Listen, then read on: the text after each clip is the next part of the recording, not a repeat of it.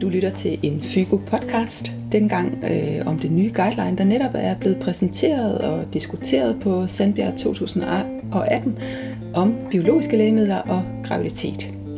I dag der vil jeg gerne undersøge, hvorfor vi skal have en guideline om brug af biologisk medicin i graviditeten.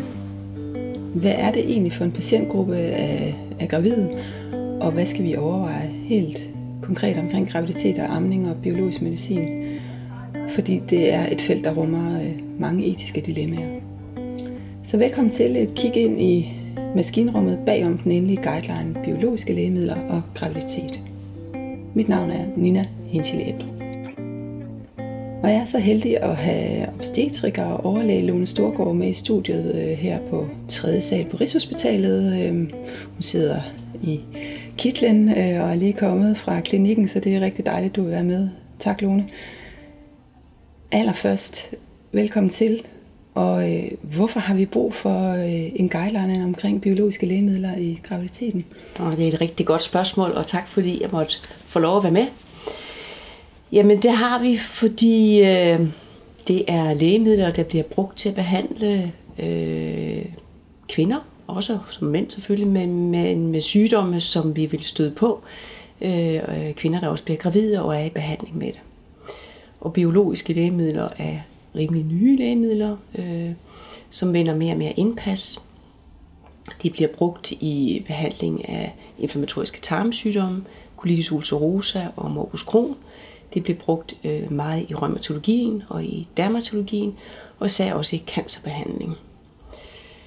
Øh, så vi vil støde på kvinder, der er i behandling med det. Vi støder på det. Jeg tænker, at hvis man har behov for biologisk medicin, så er man syg. Ja. Altså så er man i den patientkategori, der er svært syge. Ja. Kan de blive gravide? Ja, det kan de jo i dag. Øh, de øh, bliver jo så velbehandlet, at de, øh, at de får menstruationer og har ægløsning og har et ønske om at blive gravide også. Det er jo meget menneskeligt. Øh, det er jo ikke en drift, eller det er jo en form for drift, ikke? det er jo ikke noget egoistisk. Vi vil jo alle sammen gerne øh, have børn, og det vil mændene også, og kvinderne, når de er velbehandlet, har et udtalt ønske om at blive gravide. Ja. Så det vil de. Og vi vil også støde på kvinder, som er uerkendt gravide, fordi de er så velbehandlet, at de er fertile. Ja. Så, så i mine ører, så lyder det svært at lave en guideline til så heterogen en gruppe. Hvordan har I grebet det an? Ja, men det havde vi også nogle store diskussioner om, hvordan vi skulle gribe det an. Øh, der var sådan en bred enighed om, øh, også for, for Sandbjerg styregruppens side, at det var et emne, der var behov for at få belyst mere. Ja. Øh, og vi tænkte egentlig, at vi ville inddele den efter sygdomsgrupper. Sådan, så det, når man fik en gravid med en colitis ulcerosa, man kunne se, hvad hun fik, så kunne man gå ind i guideline og så se i guideline, hvad, hvad, hvad, hvad det sagde. Men, men øh, der vil der være et vældigt overlap i de der forskellige sygdomsgrupper. Vi ville komme til at gentage os selv. Og inden for nogle af de her selskaber, specielt gastroenterologerne, har en rigtig flot øh, guideline omkring øh, inflammatorisk tarmsygdom og biologisk lægemidler og graviditet. Den ligger på Gastroenterologisk Selskabs side og IBD Guideline, og rigtig overskuelig faktisk fin. Ja, den er nemlig rigtig fin, ja. og det var der nogen grund til, til at, at, at genskabe det. Nej. Nej. Så vi øh, besluttede os for at gribe det an efter, hvordan de er klassificeret inden for Lægemiddelstyrelsen efter deres ATC-kodning. Så, så der kom tre øh, grupper øh, TNF, alfa-hæmmer, interleukinhæmmer og monoklonale antistoffer, der bliver brugt især i øh, cancerbehandling. Mm. Så er ligesom opbygget guideline efter de tre ja. grupperinger, ja. velvidende at der vil være patientgrupper, der, der kan få lægemidler der med overlappende. Øh. Ja, og også at vi nok heller ikke fik alle lægemidler med der, men, og det bliver vi også opmærksom på, så dem tager vi med ind også i en anden gruppe. Ja. Mm. At det er de øh, astmamedicin ja. og ja. nogle enkelte. Noget i allergibehandling også, øh, som vi ikke har været opmærksom ja. på. Ja. Og den vil vi også møde kvinder, der får og har mm. godt af at få. Altså. Ja.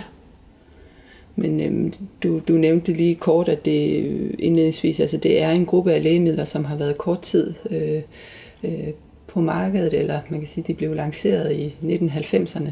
Øh, og dermed, hvad er det for, for svære overvejelser, der er i forhold til at lave en guideline, der gerne skal være bygget på evidens? Ja, ja efter pi, hvad hedder det, Oxford gradering og ja, grade og jeg ved ikke hvad, ikke, så er det jo svært med, med, med sådan noget her. altså de blev jo kom jo frem der i 80'erne og 90'erne, det her medicin, og egentlig var det oprindeligt i cancerbehandling, man har brugt det, og så har man efterhånden øh, taget det ind i, øh, Øh, i de inflammatoriske tarmsygdomme og de autoimmune sygdomme. Og når det er lægemidler og graviditet, så øh, er man jo altid noget håndsky over for at behandle de gravide med det. Øh, blandt andet fordi man har talonid-skandalen, ikke? Øh, at man er bange for at, at, at skade det ufødte barn. Så man går tit med livrem og seler.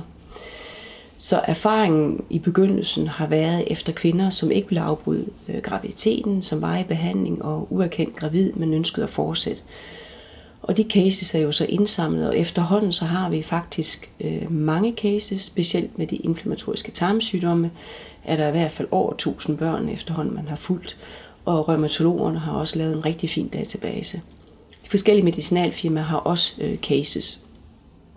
Men det er jo ikke randomiserede studier. Det kan man ikke gøre, så det bliver case. Øh, og alt efter, hvor godt man følger op på børn og så videre, har vi vores evidens, ja. Og indtil videre øh, er der ikke vist nogen misdannelser.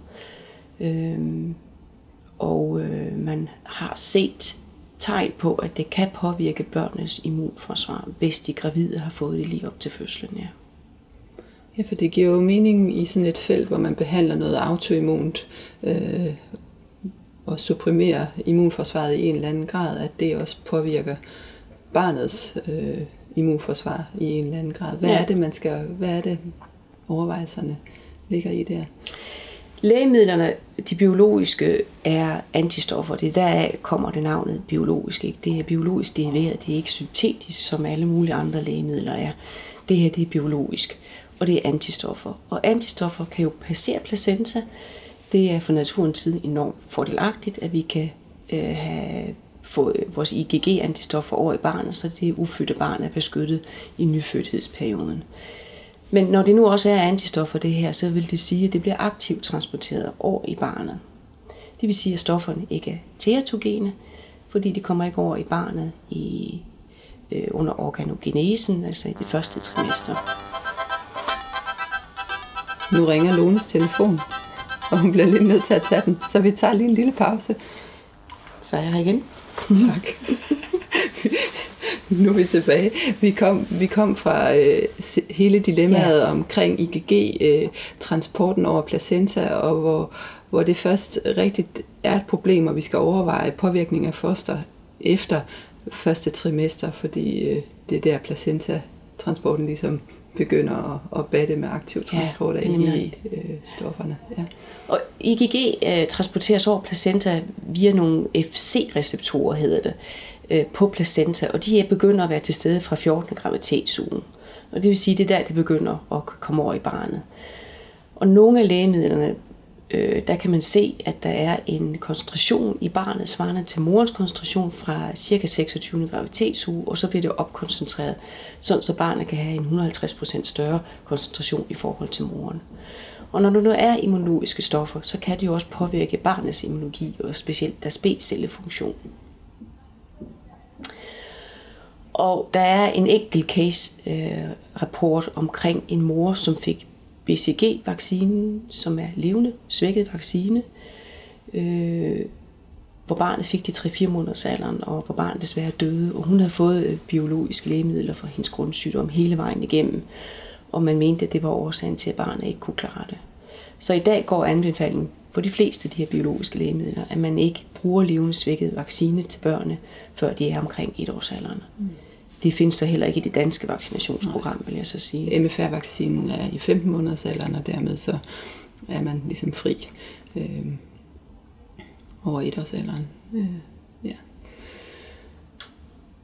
I forhold til en kvinde, der får et biologisk øh, lægemiddel og ønsker at arme, hvad, hvad skal man gøre sig overvejelser der? Ja, der vil jeg også sige, at det kommer så også an på, hvilke lægemiddel hun får. Fordi nogle af lægemidlerne er grundigt undersøgt, hvor man har målt koncentrationen i ammemælk. Og ved nogle af dem er der også cases, hvor man har målt koncentrationen i barnet. Og det, man har fundet i de få øh, lægemidler, hvor man har gjort det, er, at koncentrationen er meget, meget mindre end hos moren. Hvilket egentlig giver god mening. Vi ved, at det er IgA, der cissineres ud i, i ammemælken og beskytter barnet sådan, øh, i mavetarmkanalen. Ikke? Hvorimod IgG øh, har svært ved at komme over i ammemælken og ligeledes så bliver det jo optaget i ventriklen, og optagelsen af antistoffer i ventriklen er heller ikke betydelig. Altså, de her medicin skal jo ofte gives som injektioner. Så ved nogle af lægemidlerne, der har man sagt, det er fint nok at arme, men der er nogle af dem, man ikke har erfaring for, hvor man går med livrem og seler. Ja.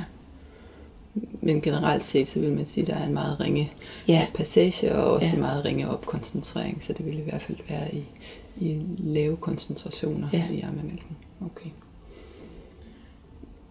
Som, som kliniker, øh, hvor du har siddet med nogle af de her kvinder i samarbejde med for eksempel gastroenterologerne eller, eller andre øh, medicinske specialer. Hvad, hvad er det for en patientgruppe? Hvordan får man formidlet øh, de her svære etiske dilemmaer ja. egentlig? Øh, hvad er din erfaring? Ja, altså det er jo kvinder, som har været syge nogle år, fordi som du også nævnte i indledningen, så er det jo nogen, der har en svær sygdom, der har behov for det her. Og ofte så bliver der sygdom jo velkontrolleret på den biologiske medicin.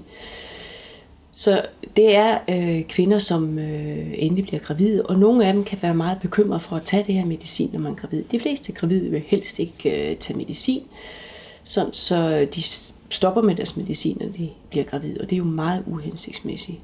Fordi så kommer der en opblussen i deres grundsygdom, og det er faktisk øh, en større risiko for dem, end ikke at tage deres medicin. Så har de en større risiko for at føde for tidligt, for væksthæmmede børn eller for svangerskabsforgiftning. Så der er en, en øh, rådgivningsmæssig udfordring i at fortælle den gravide, at, hun, at det er vigtigt, at hun beholder sin medicin.